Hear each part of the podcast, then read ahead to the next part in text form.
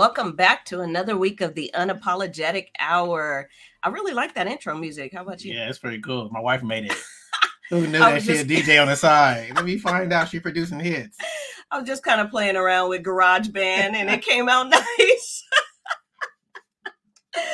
I am so excited for today's yes, show. Oh yes. Oh my gosh. Be ready to get dropped some deep nuggets, some some just be ready to be changed. Yeah, this is okay? a podcast. You want to make sure you have your notes. You want to come back and revisit this one time and time again. It's going to be timeless and it's going to be uh, very insightful. And I really believe the Lord is going to speak to us on this on today. Yeah, yeah. And our guest, we're so excited to have him with us. Is somebody. My husband, he was in the military and he was traveling back and forth from Vacaville and Fairfield area, and he's telling me about this Bible study at at one of the churches down there, and he's like, "There's this amazing teacher down there, and he's black." he's he started talking about just how it's a multicultural ministry with a black pastor and how he was so excited to see that. And so um, so we were excited and I was excited and I was like, well, let me go check him out, see what he's talking about. And so, you know, after that, we started calling him the voice, and you will yeah. understand why we call him that ever since that time. But when I tell you he knows that word, yes. God have given him a ministry for those who often feel kind of lost even in a in a ministry kind of like. So we're going to get into it today. And you want to do the introduction?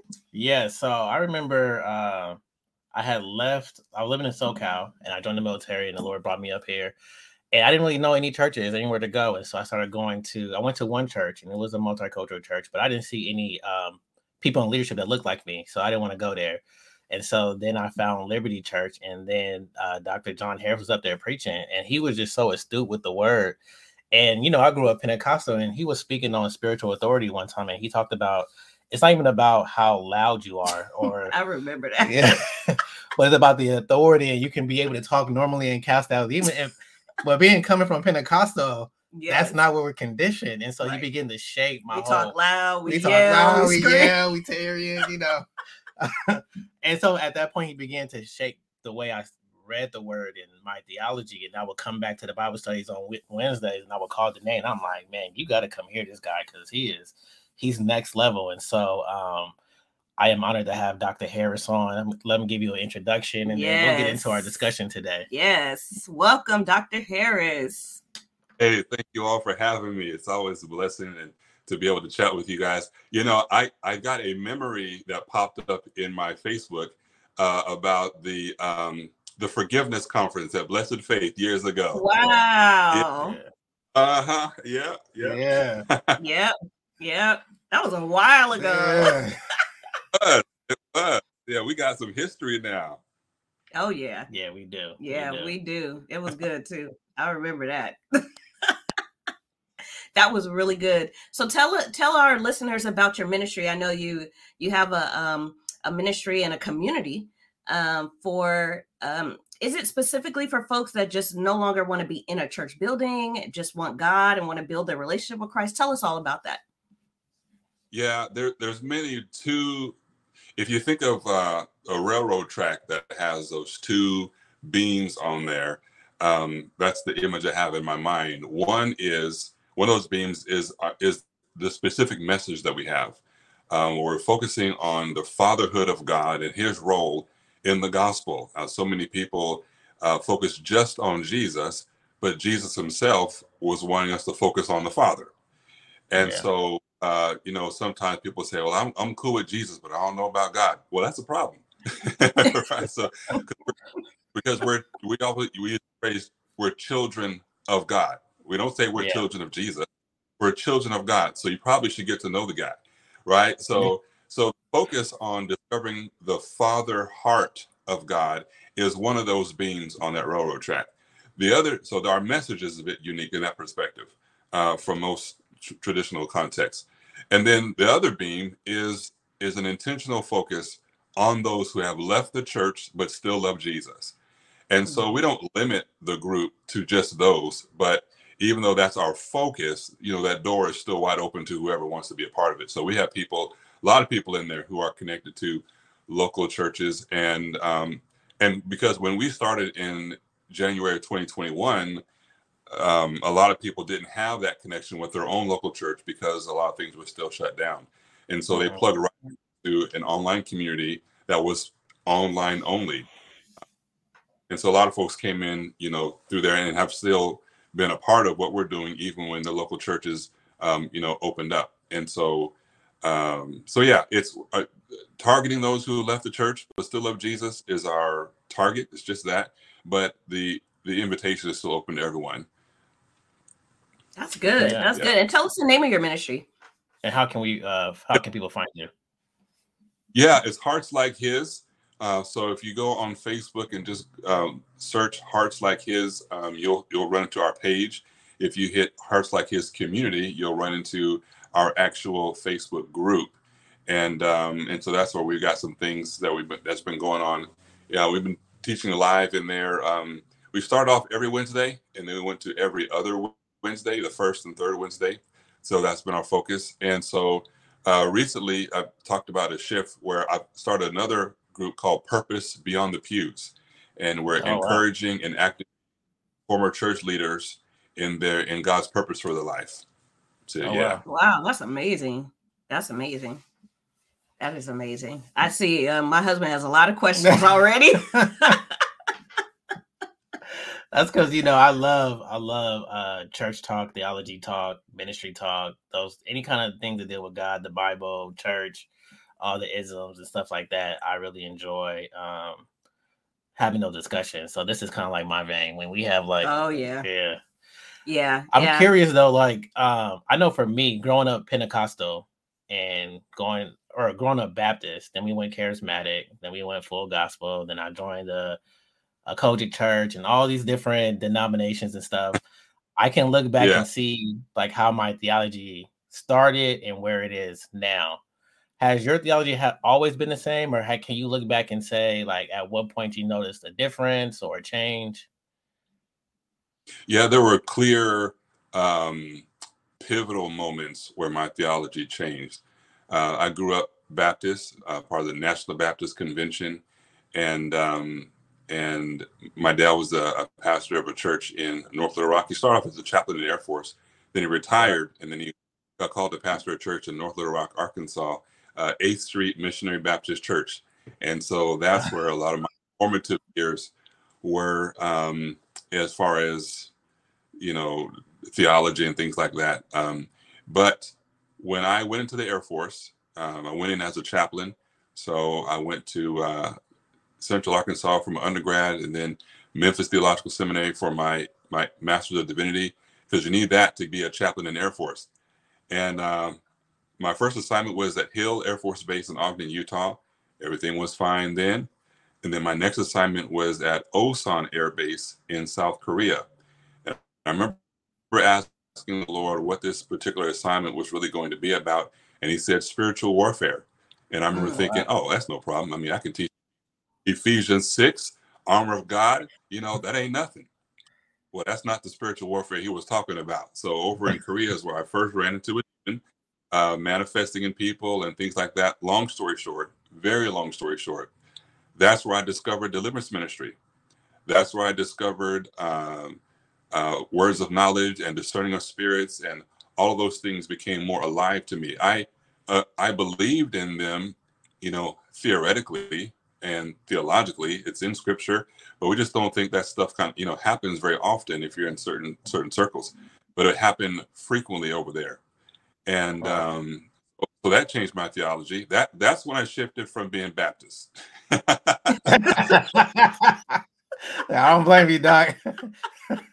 I'm like no look as many sunday schools that i've been to, somebody left something out. Y'all yeah. y'all left something. So uh, I'm facing my first demon and this young lady who's on our praise team, our dance team, and I'm trying to figure out how can this happen to a Christian? Like, is she saved? She must not be saved, or just all that stuff is in my mind. And um, so, so my my experience with the supernatural shifted, both in encountering the demonic, but more importantly, encountering the power of the Spirit of God that en- enables believers to to uh, have victory over it and to walk in authority over it. Like, so that was new. So once that kind of thing happens, like you just don't go back from that. So that was my shift from, from that's when I was like, okay, now I'm casting out demons. Now I'm seeing the sick being healed. I'm seeing actual diseases, diagnosed diseases, even some physical deformities actually be healed. And I mean, bones shifting right in front of my eyes when wow. demons are coming out. I don't need no theology, but for that, I, I was there, I saw it. So that changed the way I was seeing all that kind of stuff. So um, the speaking in tongues, like all of that. So so that was then, right? Um, 2006, 2007, and and ever since then. But I would say probably, oh man, uh, maybe eight years ago. That's roughly eight years ago. I was reading some things about sonship, about becoming growing as sons and daughters of God. And you know, a lot of people say and talk about it, they don't really know what they're talking about. I mean, really living with God as your father. So I heard that and and I, I was connecting some dots, looking at scripture in a new way and seeing it in a new way. And here, here's why I'm saying this part specifically this way. I understood it as insight. Some light bulbs came on for me as insight and I began to share about sonship from the insight. Mm-hmm. I was not I was not changed by it, but it was good things to teach. It was biblical, it was true, and I was sharing it. I want to compare and contrast that to about five years ago when I listened to a man named James Jordan up in up in Redding. He's he's out of Australia, and he was talking about the Father's heart. And I went to, I had read some of his stuff before. I was a big fan of his. And so when I heard he was going to be at Redding, I drove up there for a few days. And that dude was talking like he and God were best friends. I had never mm-hmm. heard anyone, I'm like, this, this, this guy knows God. Like yeah. he knows God. And so I'm looking at myself. I'm like, okay, at this point, I got a doctorate in ministry, right? I got a so I got bachelor's, master's, doctorate, ministry, been in ministry all this kind of time, preaching all this kind of stuff, been safe since I was nine, been in Sunday school, vacation Bible school, all kind of schools. I have graduated, certificates, all of it, and I don't know what this guy's talking about. Wow. wow. And I'm sitting there like I thought I had it going on. This guy, his humility, the power in his work, like he knew. And I'm like, you know what? Hold up. Because I got the same Jesus he has. I got the same access he has. What does he know? How did he get here? And it was knowing God as the father. That's why that's my whole message now. Like from wow. here to wow, it's the father's heart, and it frees us from. It, it, it helps us really dive into the truth, um, the truth, the power, and freedom of the gospel, and it it it it began to peel away from me the layers of Christianity as a religion, and then just looking at this life with God in Christ with him as a father, not just the God, not just the creator of heavens and the earth, but as a father. It's not just a title in scripture, it's a relationship. And I had this, as I listened to him, I go, I was like, I don't have that. I don't have what he's talking about. I mean, the same thing that we want unsaved people to look at our lives and go, man, I don't have that. That's how I was as an experienced pastor, a, a, a quote unquote tenured Christian. Yeah. I'm listening, dude, and I'm like, I want what he has. Yeah. I drove home after that. I was I was I was undone. I was undone. I was long through our trip. I was undone. And but it opened up my heart to being fathered by God, to mm-hmm. experiencing his love on an ongoing basis, not like from conference to conference, encounter to encounter, but like an ongoing basis. We're looking at who Christ is as the Son of God and as God. It just it's just a, that's a I've done is I, I created an online course for this. So this is I'm just trying to answer your question for now. yes. that was one of the most pivotal moments of my life is discovering the father's heart and I have not been the same since. And you know, it's crazy that you say that because like I I love preaching. When I go to church, I care about the preaching. I, am I'm a I'm a person who loves to hear the word. I'm on YouTube. I'm listening to this. I got books, but mm-hmm. I can probably count on one finger how many messages I've heard about God the Father. I heard a yep. lot of messages about Jesus, about the Holy Spirit, and only yeah. one aspect of the Holy Spirit, like the power of the Holy Spirit, but not addressing the Holy Spirit as a him, or you know, the, uh, as a person, the person of the Holy yeah. Spirit. But I've heard Jesus messages and Holy Spirit messages, but I can't really remember a message that I've heard specifically about God the Father. Mm-hmm. You know, so, and that's yeah. So think about where that, and you're not the only one. I would say me too. So think about where that leaves us if we're not hearing messages about God, but we're children of God. Yeah. Yeah. Right. It yep. creates yeah, it creates a void. And um and so when you go back and look at the teachings of Jesus, he talked about his father the entire time. As a matter of fact, what did he say when he was 12? I gotta be about my father's business. Yeah. He pointed to the father the entire time. The entire time. And you know, the father sent Jesus to reconcile us back to the Father. Father. Yeah. Right? God was in Christ reconciling us to himself, right? Yeah.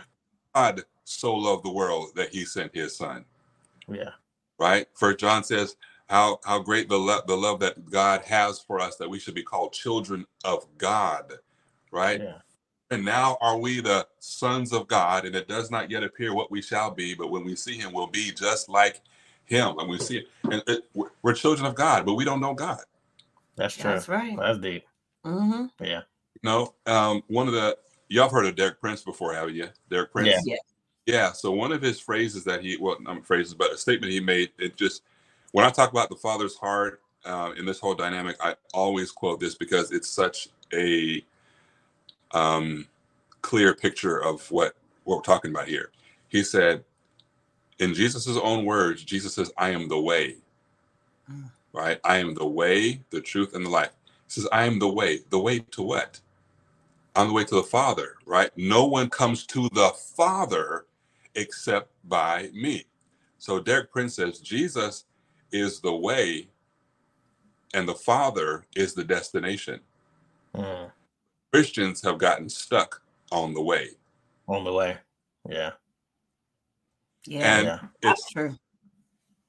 It's hard to try to imitate Jesus when Jesus came to show us how to be a son to the Father. Yeah. And if you don't know that, so instead, Christians are trying to be compassionate like Jesus. They're trying to imitate his actions trying to be compassionate. We're the hands and feet of Jesus, right? All those kind of, of cliches and trying to be like him. But the most important thing Jesus did, uh, as far as what he modeled for us, is how to be in human form and in relationship with God the Father as a son or as a daughter. Like, because uh-huh. he's King of Kings, but he didn't come down here to show us how to be King of Kings. Right. He's Lord of Lords, Alpha and Omega. There's all these aspects about his divinity. He didn't come to show us about any of that. Mm-hmm. But he came to reconcile Father and to show us what it's like to live as sons and daughters of God to the Father. Yeah. So he dies on the cross to make the way possible. He rises yeah. so we, we can be given life. And uh, yeah. Man, that that just changes. I mean, it helps re- me reshape even how I'm even viewing my own relationship with the Lord right now.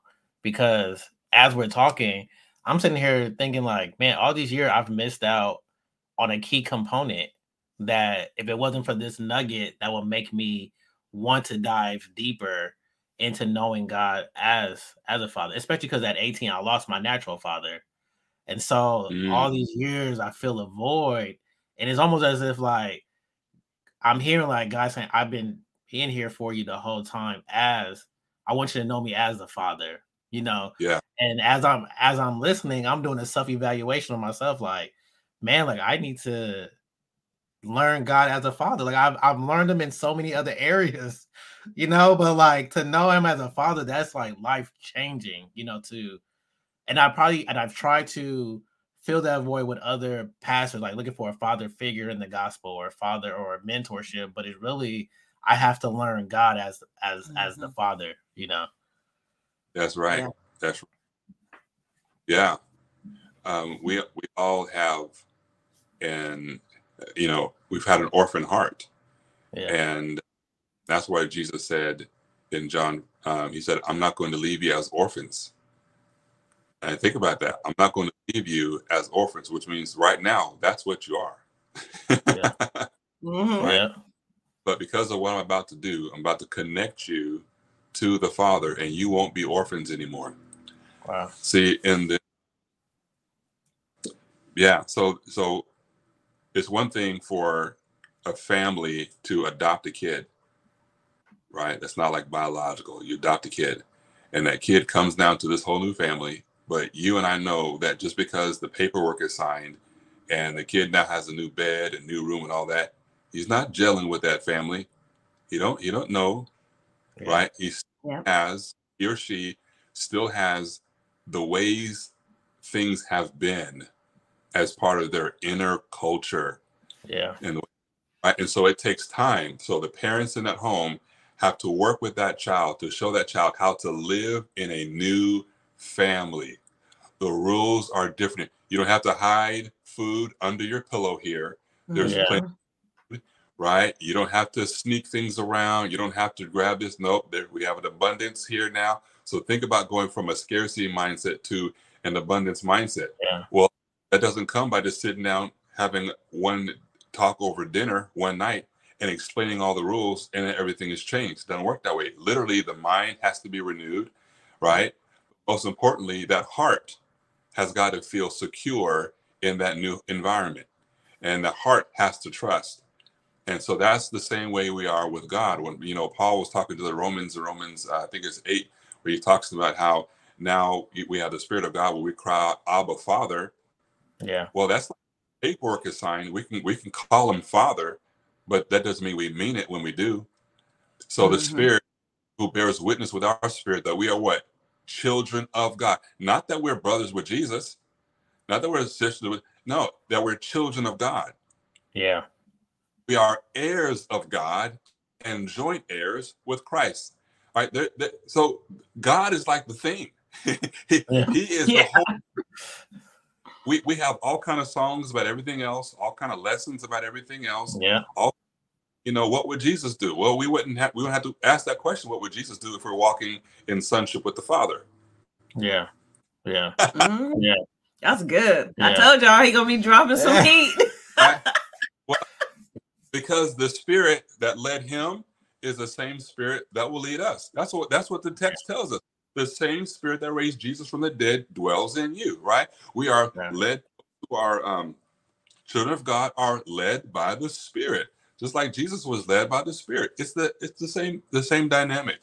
Um, so yeah, Jesus didn't show us how to be king and lord and alpha and omega, but he was a son of God, and he did show us how to he did model for us how to be how to be sons Yeah. and daughters. Like we, now, do you think church now is going through like a, a transition phase or a, a like for me, I know there's other people like me that's in search of a deeper relationship with the Lord or trying to understand the Lord in a different type of way that we're not traditionally getting maybe in our local churches per se, you know, or we realizing the stuff that we have been taught so many years you know, ain't really the truth. It's more like traditions, you know.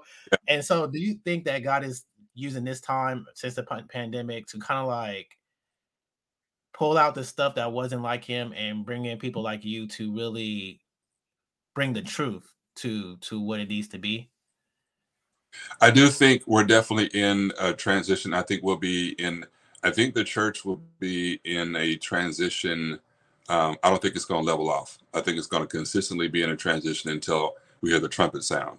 And so, um, when when when, pa- when pastors or church leaders don't understand that, then they're still waiting for the whole post-pandemic season to be over. We we, we can level off again. There's no leveling off. There's Mhm. there's no going back to 2019. There's no none of that. So we have to pivot. We have to shift. We have to adapt. Um, and um, and so to answer your question, part of what's happening that the trans the church is um, part of what's part of the transition you're talking about that the church is going through is the millions of Christians who have left the Sunday morning experience and not because they are turning away from God or turning away from from Jesus. Some of them they've left so that they can live out their faith and their purpose. Because mm-hmm. the context in which they were in on the Sunday morning, it didn't fit for them. Now, for many other millions of Christians, that context does fit for them. They still like the Sunday morning being surrounded by hundreds or thousands of people, worship team, kids ministry, pastor preaching, serving on a, on a volunteer team. They still like that. But for others, they they felt a stirring. They said, I can't do this no more. There has to be a different way that Christianity is supposed to be lived out than than all this focus on an hour and 15 minutes a week. Uh, there has to be a different way for me to live out my purpose than volunteer kids ministry. And so, so some of the things that are being said in churches in order to um, motivate giving, in order to motivate, mm-hmm. in order to attending, are, are are just not true, and people are seeing it, and they're tired. And when they got when when the doors closed, they got out of the routine of going on Sunday, and they were yeah. and they discovered, you know what? I don't miss a thing. That's right. Mm-hmm. Right now, if if I'm if I'm a local church pastor, one of the things that's going to bother me because I have I've invested my life in what happens on Sunday morning. Yeah. I've invested my life in you know wanting to grow the church, grow the the the volunteers, grow the ministry, impact the community. I've invested my life in that. And so when somebody says that this is not right or this isn't, doesn't work for them or doesn't fit, I can be personally offended instead of actually sitting down to listen to some of the legitimate reasons why that they have of, of why they left. Now, I'm not talking about folks that got mad because their pastor preached something they didn't like. I'm not talking about folks that left because they didn't want to talk to Sister Jenkins and work out their their work out their I'm out. I'm out. No, I'm not talking about that. I'm talking about uh, the millions who, and there are several studies that have talked about this, who have left because they said, I, I didn't leave church because I was losing my faith. I left church so I could maintain my faith. Wow. That's right. I left wow. church live out my faith because the the model that one God did not create, and two, it is it's not the best model for the kind of um, fruit that we should be experiencing. Yeah. As far as making disciples it's been too restricting for people. And so they're leaving and they're trying to find somewhere, some other way that they can that they can live out their faith. They're not backsliding, although they're yeah, there are some who are backsliding. I'm not talking about them. I'm talking about the ones who are still living out their faith, who are still called, anointed, gifted, got money, got places to serve, got and, and want to serve, and all that kind of stuff. Um, so so yeah, that is and and the thing is, as long as their church is in denial about that reality and about people why people are leaving and that they're leaving for some for some for good reasons, then they're not going to adapt in a way that could accommodate those people staying and being able to live out their their purpose and, and yeah. God's. There's yeah. such internal focus in most churches that they want you to f- focus all your time and energy onto helping the, the, the church slash institution survive, right? Mm-hmm. Uh, so, so, so, case in point, I was talking to one pastor, and he was like, "Yeah, I'm trying to get people to serve because you know, to be as a Christian, you, you got to serve, you got to serve, you got to serve." And I was like, "Let me ask you a question. Um, how many hours a week would you want a Christian to serve, like a Christian in your church, to, to serve in order to be like legit, like they are serving?" Well, just you know, it could be uh, you know, an an hour, uh, um, you know, every other week. Like they could just serve, you know, two Sundays out of a month, right? And I said, so you're saying that they need to do that because as a Christian, Christ serves, we serve, all that. I said, let me ask you this question. If that person did not serve in a church ministry, but served at their kid's school an hour a day, Monday through Friday, would that count?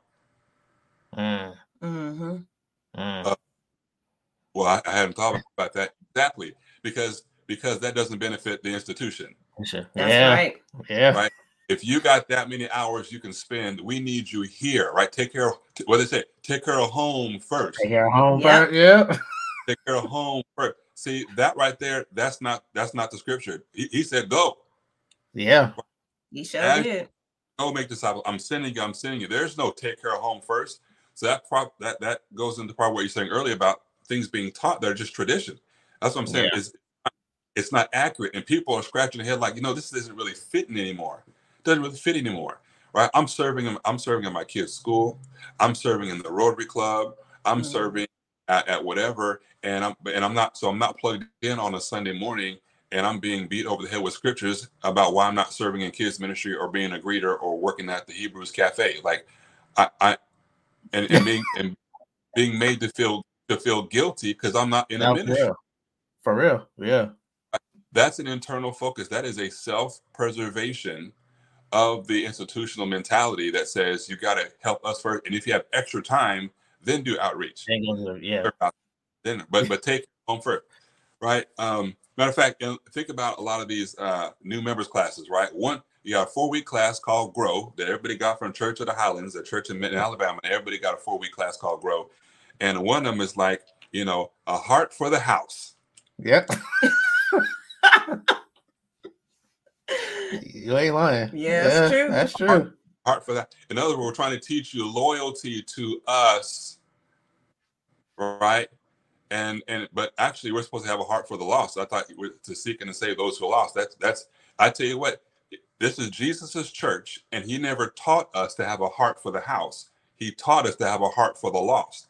If we have a heart for the lost, what he say he'll do? He'll build his Yep. church. Your church. Yeah. mhm. We're not counting on him to do that. We're counting on our strategies to do that. And so that's where people are getting burnt out. People are like, I'm just done. This is not cool. I'm, I'm out. So my goal is I think we're we've lost a lot of we've lost a lot of giftings, a lot of talent, a lot of finances, a lot of experience, a lot of expertise floating around out there. I want to go and capture them and say, wait, wait, wait.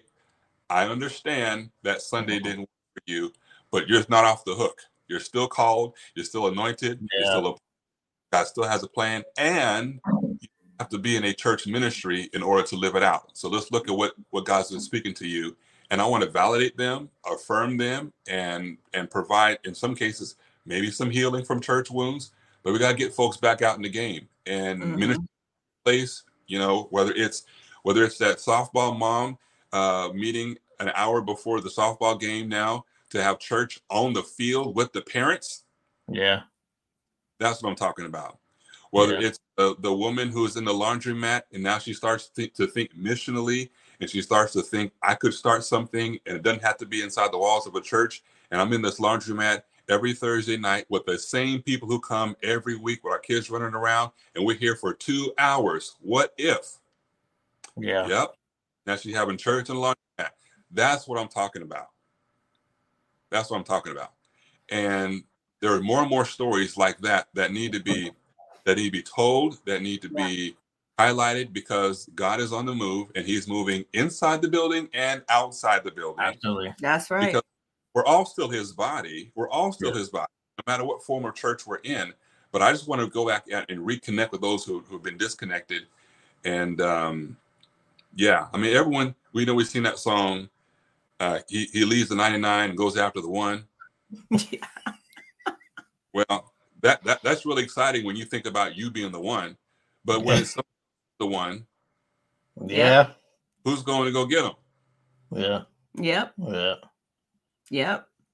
That's the truth. I really appreciate you, you know, breaking that down and really um I appreciate God for giving you um kind of like that that mental clarity as well as a heart for uh empowering folks that maybe maybe they want to go out, right? Because I grew up in a very very traditionalist environment, very Pentecostal environment so much so that when I got saved, the first thing I did was read the Bible. I never read the Bible before I got saved. And I didn't get Mm. saved for a very long time because of what I saw church folks doing, you know, that didn't align with what they were saying the Bible said. And so um, by the time I got saved, you know, I started reading the Bible and I'll never forget. I called my dad and I was like, Dad, you lied to us. You lied to us our whole lives.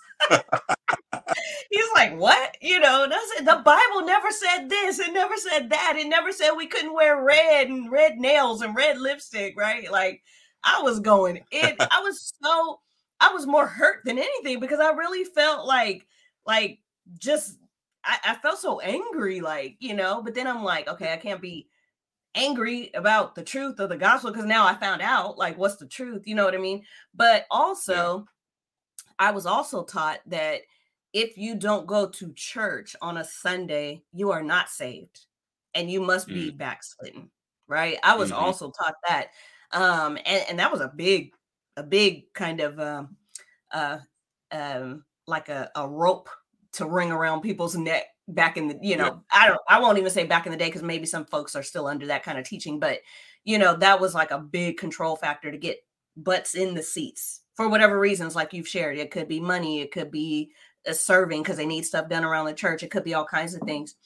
But more recently, I had a client to ask me a question, and they said they brought up that that scripture about um, don't forsake the fellowship of the assembly, and mm-hmm. they were told that they are not considered saved if they don't go to church because the Bible says that scripture. And so they were asking me, was that true?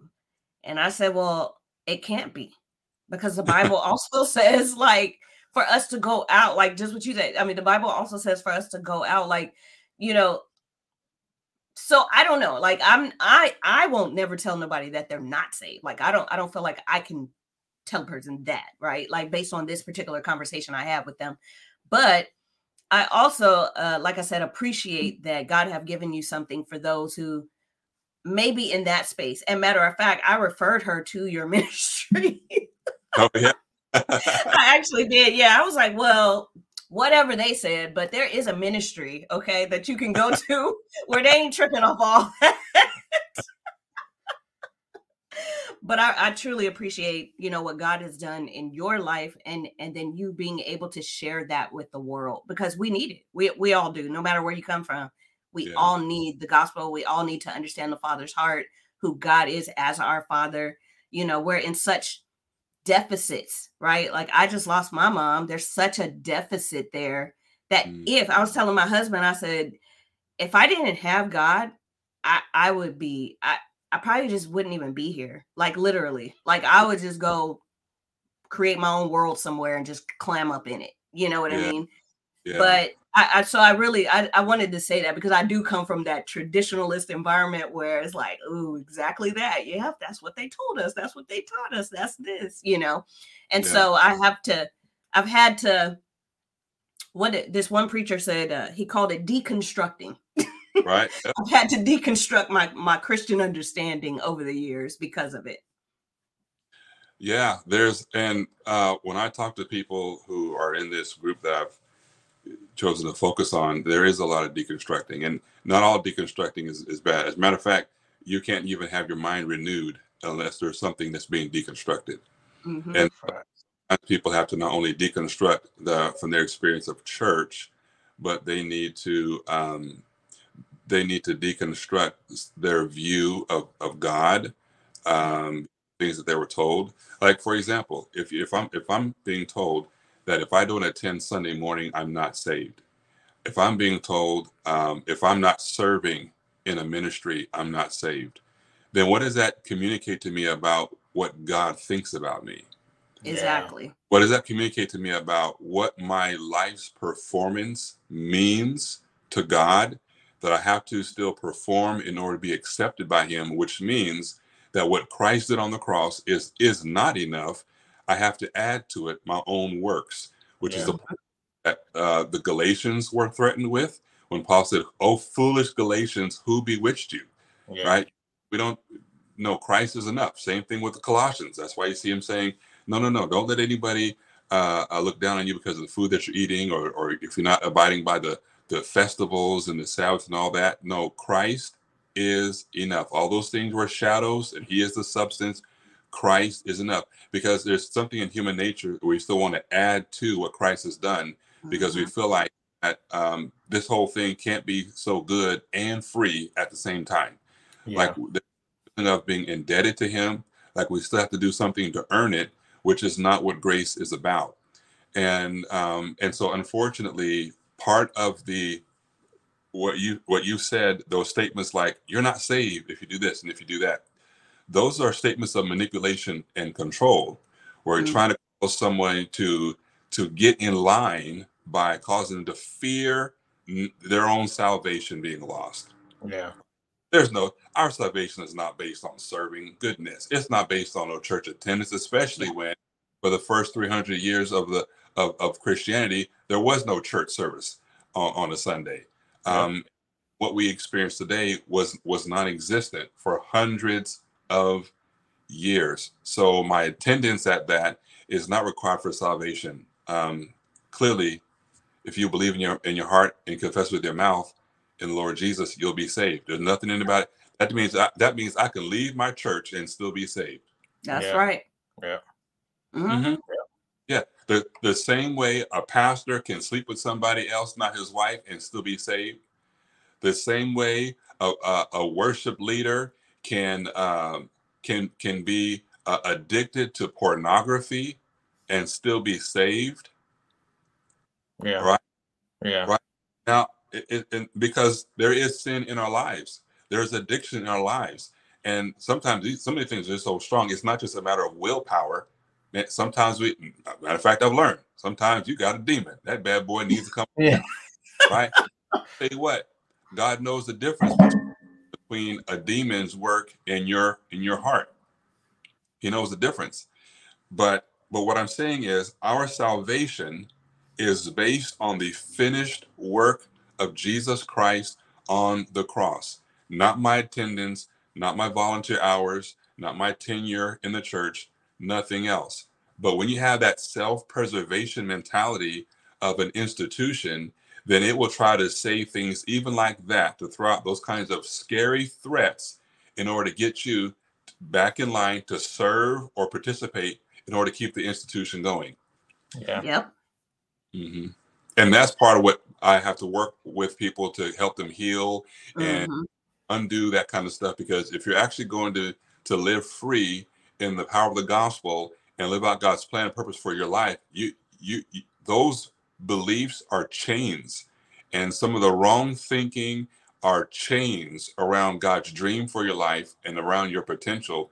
So we have to unpack that with the truth of Scripture, and so people can be set free from spiritual abuse, from Yeah. from manipulation, control, which was actually pretty demonic.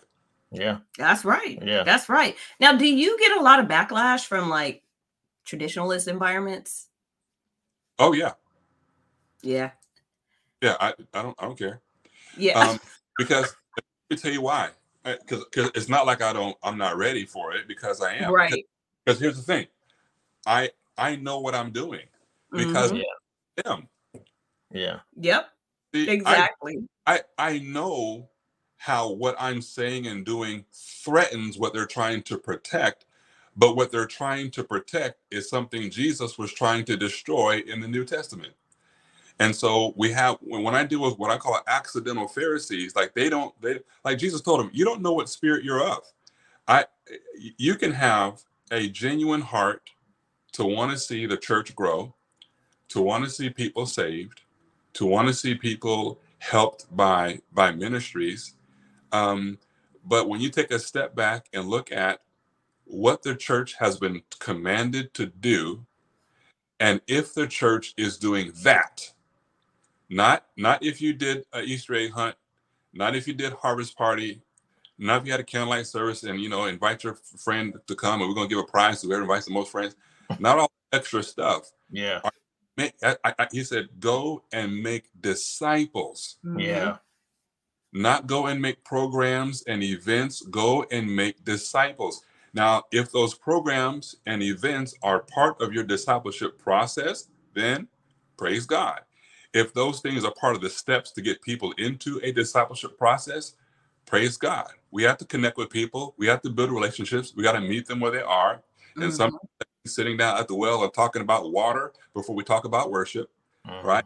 Um, and so that's fine. But oftentimes the the discipleship piece is missing. There's a discipleship vacuum in churches, and all they have is the programs and events, and it's a big hamster wheel of religious and spiritual activity. And people are having a good time. They're making friends, but they're not becoming like Jesus. Mhm. Mhm. And they're making friends, and they enjoy going and cooking and serving and all those kind of things. But when it comes to spiritual formation, they don't know the word because no one's really talking about the word. They're talking about God's blessing on your life, God's favor, there's Yeah. relationships. That and it's like a psychology class on Sunday, but they don't know scripture. They don't That's the know. truth. they- the average, the- the- a lot of Christians can't even name you five of Jesus's miracles. They can't name you three of his disciples, not even Peter, James, and John. Right there. So biblical illiteracy is a big part of why so many of these pastors, uh, I was almost going to call some names, but I won't, are getting away with the foolishness they're preaching about. Yeah. Yeah. Right. Because they people just don't yeah. know the word. So spiritual formation is a very, very big priority for the church. Paul says, I, I'm I'm in labor pains until Christ be formed in you. Right. Yeah. 4. Uh, so spiritual maturity is a priority, and so is multiplication as priority. And in most church contexts, the structure they have and the focus they have to maintain the structure will not allow them to put spiritual formation and discipleship first because mm. um, one those processes take a long time and two yeah. we have we have bills to pay now yeah that's yeah. good yeah you know i think for me the pandemic showed me um how much i was work based like mm. works mm-hmm. and i've measured my relationship with the lord with how much stuff i was doing in the church and how much time I devoted to the church and how much I served or was loyal to the man of God at the church. And it worked twofold because it was some things that I was promised by people in the church that they blatantly didn't do. Yeah. And that kind of like I looked at God like that. Well, maybe I'm not working hard enough for God to bless me like this because this pastor didn't give me what he said he was going to give me mm-hmm. Um, or validate me the way that I feel like I was valid. So when the pandemic happened and everything shut down, I'm sitting like, well, what I'm gonna do? like, yeah, you know, like I just I just didn't know what to do. I was like, like there's no church, there's no Bible study because a lot of the churches talk bad against online stuff. Like they yep. have no online stuff, but they were forced to try to transition to that way. But it was almost as if like, man, like I felt weird not going to church on Sunday or not driving to the church on Wednesday or not I was like, man, I began to understand like how works based I was and how I I measured my relationship with God with how many times I drove up to the church building and did this and volunteered with that and this, this and that. And so like the, during the pandemic, I lost my grandma, my grandpa, she lost her grandma, you know, so all this stuff was happening and I couldn't just run to the church like normal. And yeah. I believe God had to reconstruct my whole ideology of what it means to really have a relationship with him and how much I've been hiding behind a Sunday message instead of spending time with him Sunday through Sunday, one on one time and prayer time and devotion time and really letting God have the um, me getting revelation from God instead of going to the pastor and seeing what God is saying. Or if I feel like God told me something, I go and then run to the pastor and be like, "Is this what God's saying?" Or you know, can I can I have permission to go over here and speak? Because you know, because I thought I was taught like you had to go speak somewhere mm-hmm. outside the church. You either go ask your pastor first, and then he'll right. tell you if it's okay for you to go, or if it's not okay for you to go, things like that. So for the pandemic, for me, it had to I've had to learn God in a whole different way. And yeah. I'm so glad that the pandemic happened. Like I'm not happy of the people who lost their lives, unfortunately, you know, everything sure. like that. But what it did for me to really reconstruct how I was viewing my relationship with God, if that makes sense. Oh, absolutely. Absolutely. You know, I um I I co-authored a book called Sharing Jesus Online, and um, and my co-author, his name is Jeff Reed. He wrote a statement. He actually put it in the book, and he was because he had said some things to pastors during the pandemic. He said you should not be upset that you had no building during the pandemic. You should be upset that the people had no purpose without the building. Oh wow!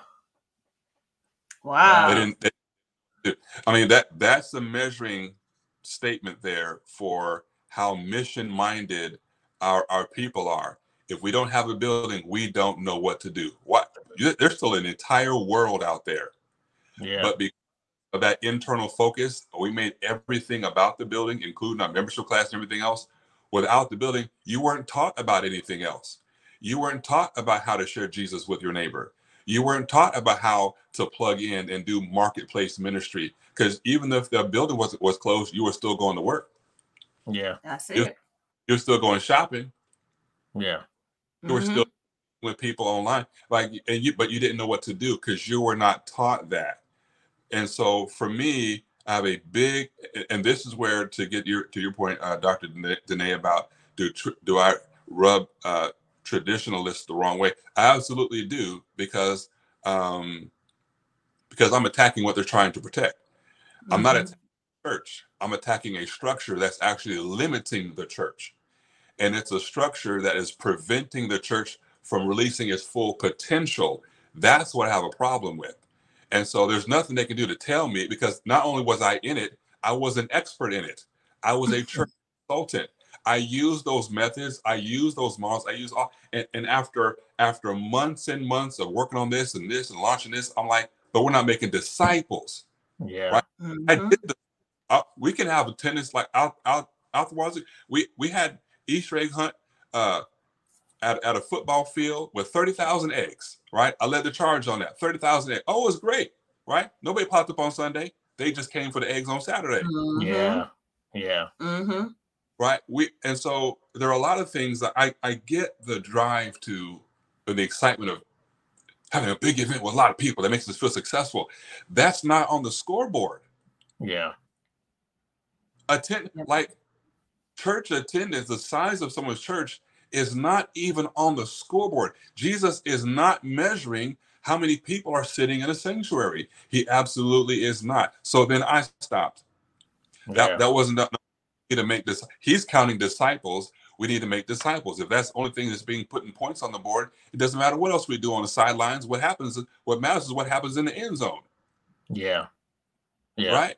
So, um, so that's why. So that's where uh, I think sometimes you know, especially today, people are really sensitive to anything that they do being criticized.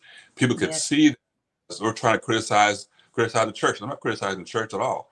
I'm, I'm criticizing a framework that's limiting the church because I want to see the church actually blossom and blow up and and spread and all that kind of stuff. And and that's that's actually happening all around the world without this same structure. Yeah. Mm-hmm. A pandemic proof church.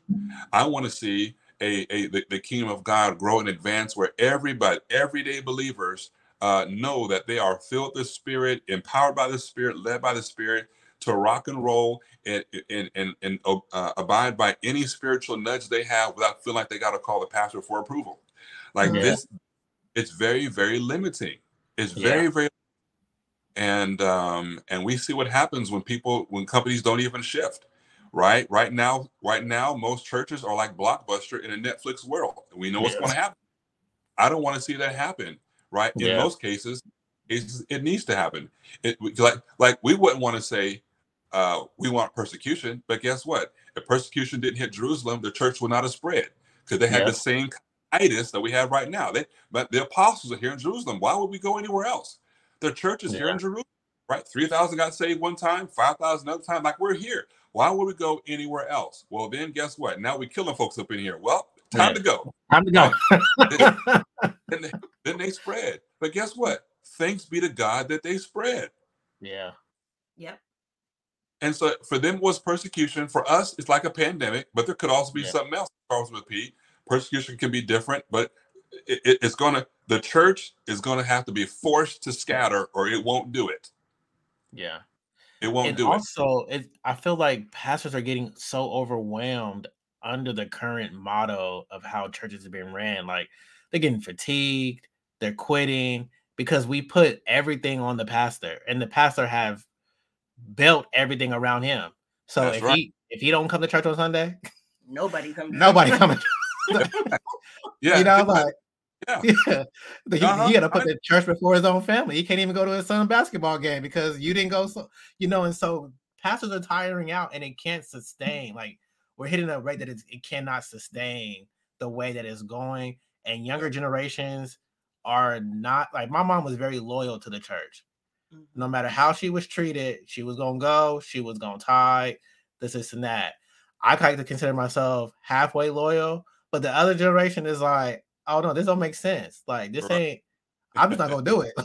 right, right. You know, and so it, it's it's unsustainable. And so I believe that God has to, like you said, reconstruct all of us, like each and every individual, and hopefully pastors will be open into the idea that we have to build people for outside of the church and still equip those who still want to come in into the church well and and when, when people come in, if we're not equipping them for what to do when they go out, then what are we doing?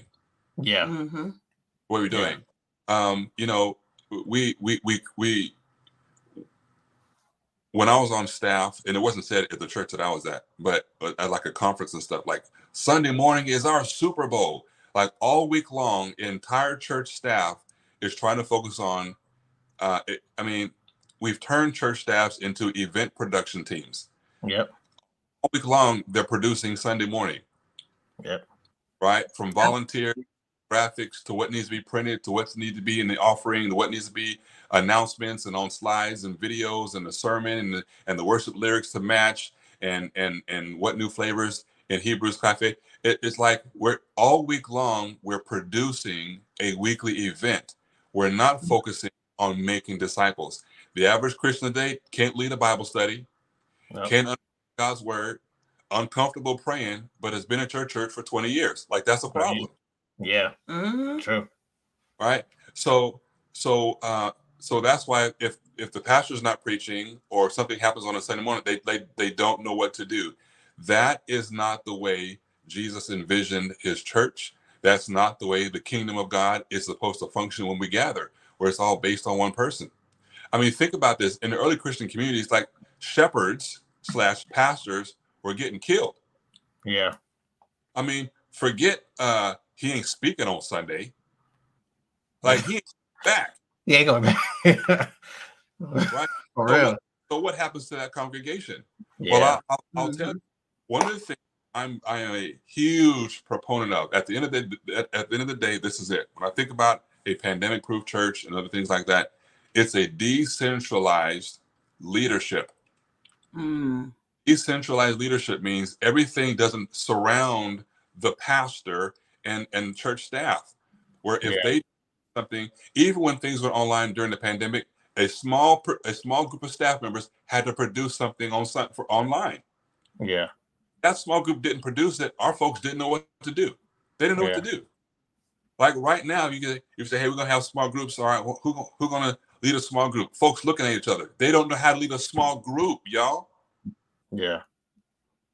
How we Mhm. gonna you don't know how to lead a small group. So so decentralized leadership means that we're pushing the power down from the pastor down to the people, which is what Jesus did, right? I give you authority. I Yeah. give power. He literally told his disciples, the Gentiles lord power over each other. Let that not be so among you. Well, compliments of the Catholic Church and the Roman government, that's what the church began to be restructured as with a hierarchy. Now you have clergy, you have the priest, you have the laity, and now you have an audience kind of setting. You don't. We're not sitting around listening, talking to everybody. Uh, I mean, listening to everyone. The Corinthians, when you come together, everyone has a song, everyone has a revelation, like everyone has a, con- a contribution. No, that shifts to now there's one person speaking and everyone's listening. And here we are today in 2024, and it's still the same thing. I am advocating for us to go back to that model where believers can gather together without a quote unquote ordained pastor who's been to seminary or wants to go to seminary or wish he was in seminary or whatever, you know, got a fake doctor degree. I'm, I'm you know, you don't need all that. You can now, as believers, Yeah. and pray and worship and edify each other. And just like Paul said, when we come together, maybe you got a song, you got a revelation, you got an insight, you're teaching a lesson. It's it's decentralized. This way, if something happens to one person, that group can still keep on going on. Right now, if something happens to the pastor, you know, churches have died because the pastor left or because the pastor Exactly. it collapsed, right? Mark Driscoll with Mars Hill, uh, he had like 13 campuses from Washington State all the way down to Arizona. When he got removed, all 13 campuses they they they went south. Some of them became isolated churches. Some of them closed completely because Wow. the one let let something happen to T.D. Jakes and watch what happens to the Potter's house. Who would Yep. succeed him? Know of a successor? No. What happened to Myles Munroe's church? Right? Yep. It's the Myles Munroe ministry, which means if Myles Munroe ain't there, they ain't no Myles Munroe ministry. Yeah. Mhm. Right. It's kind of the context around one person. Then when that person fades away, then the whole ministry crumbles. That's not the way the kingdom was designed. As a matter of fact, when Jesus died, they thought that the disciples themselves thought that ha- they, they thought that they were actually experiencing man.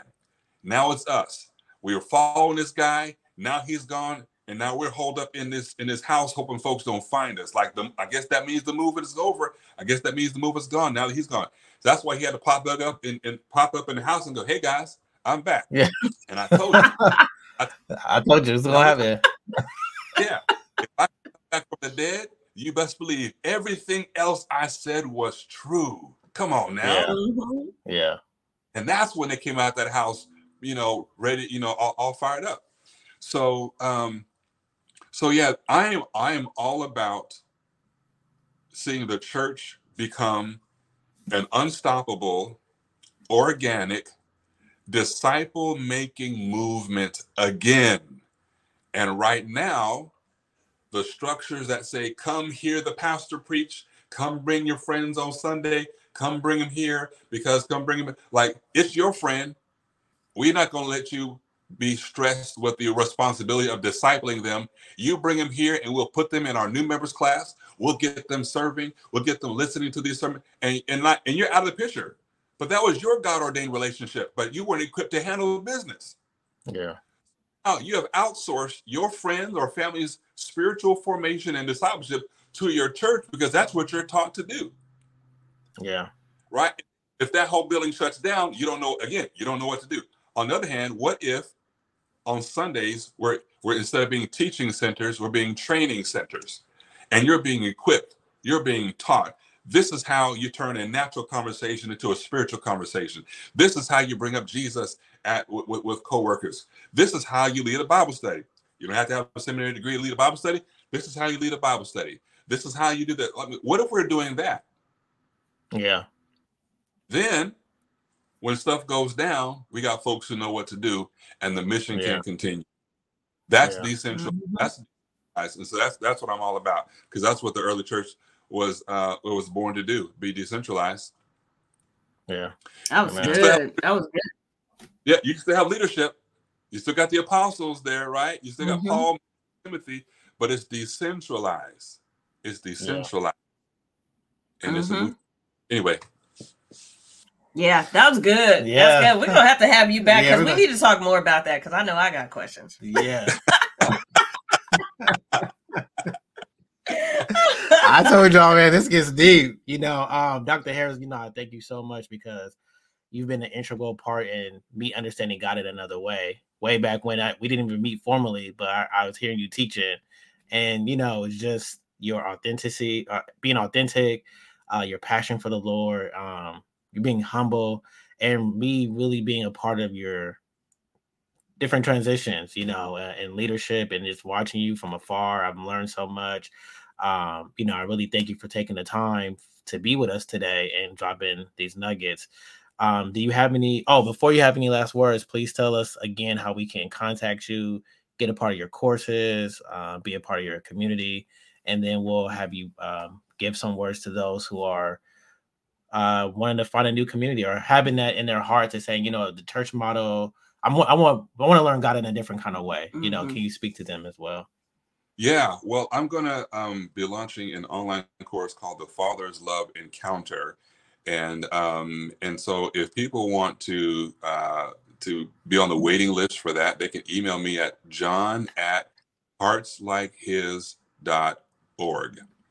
John at heartslikeHis.org, and I can put them on the mailing list. And so when we release that course, they'll be notified of that. Also um, on Facebook, Hearts Like His. Um, you can just search that and, and you'll see a picture of me and my wife pop up. Um, on uh, on Instagram, it's also Hearts Like His. I think it's like a period, Hearts period like period His on Instagram. Um, and so, yeah, I would love to, to to connect with people and just kind of bring some bring some truth to some stuff, you know. And um, yeah, yeah, yeah. My mind's going other places now as I'm thinking about. I wish you guys could see see what we see. Your mind is going. but my mind is too. I mean, I I I think uh I think this is a a very good discussion and it's very um kind of entry level for a lot of our community Um, and I only say that because a lot of our community comes from or is still a part of where we've been and has not necessarily found um, that they complain, right?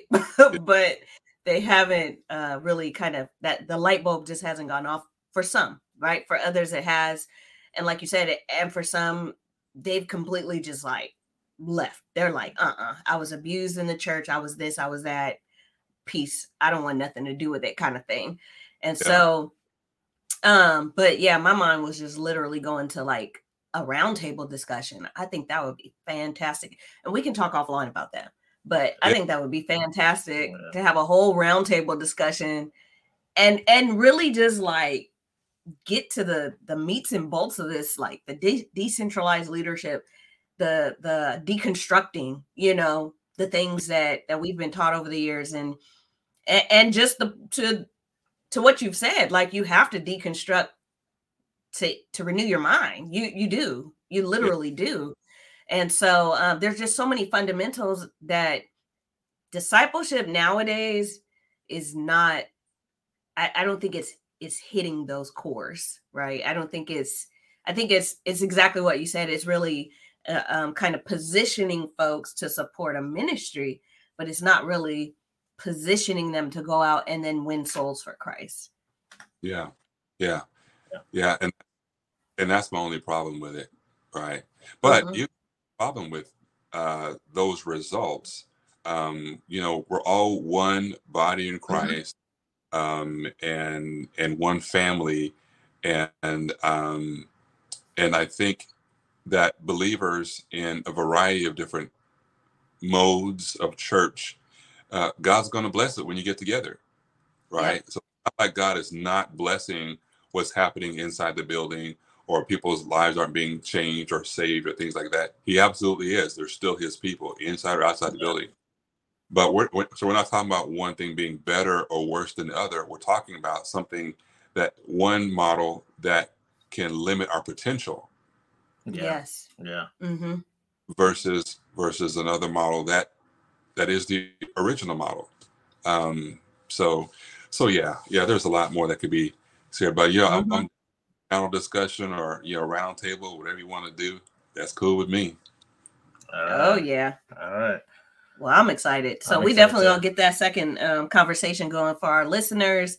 So stay tuned. We're gonna do this offline and schedule a date, but yeah.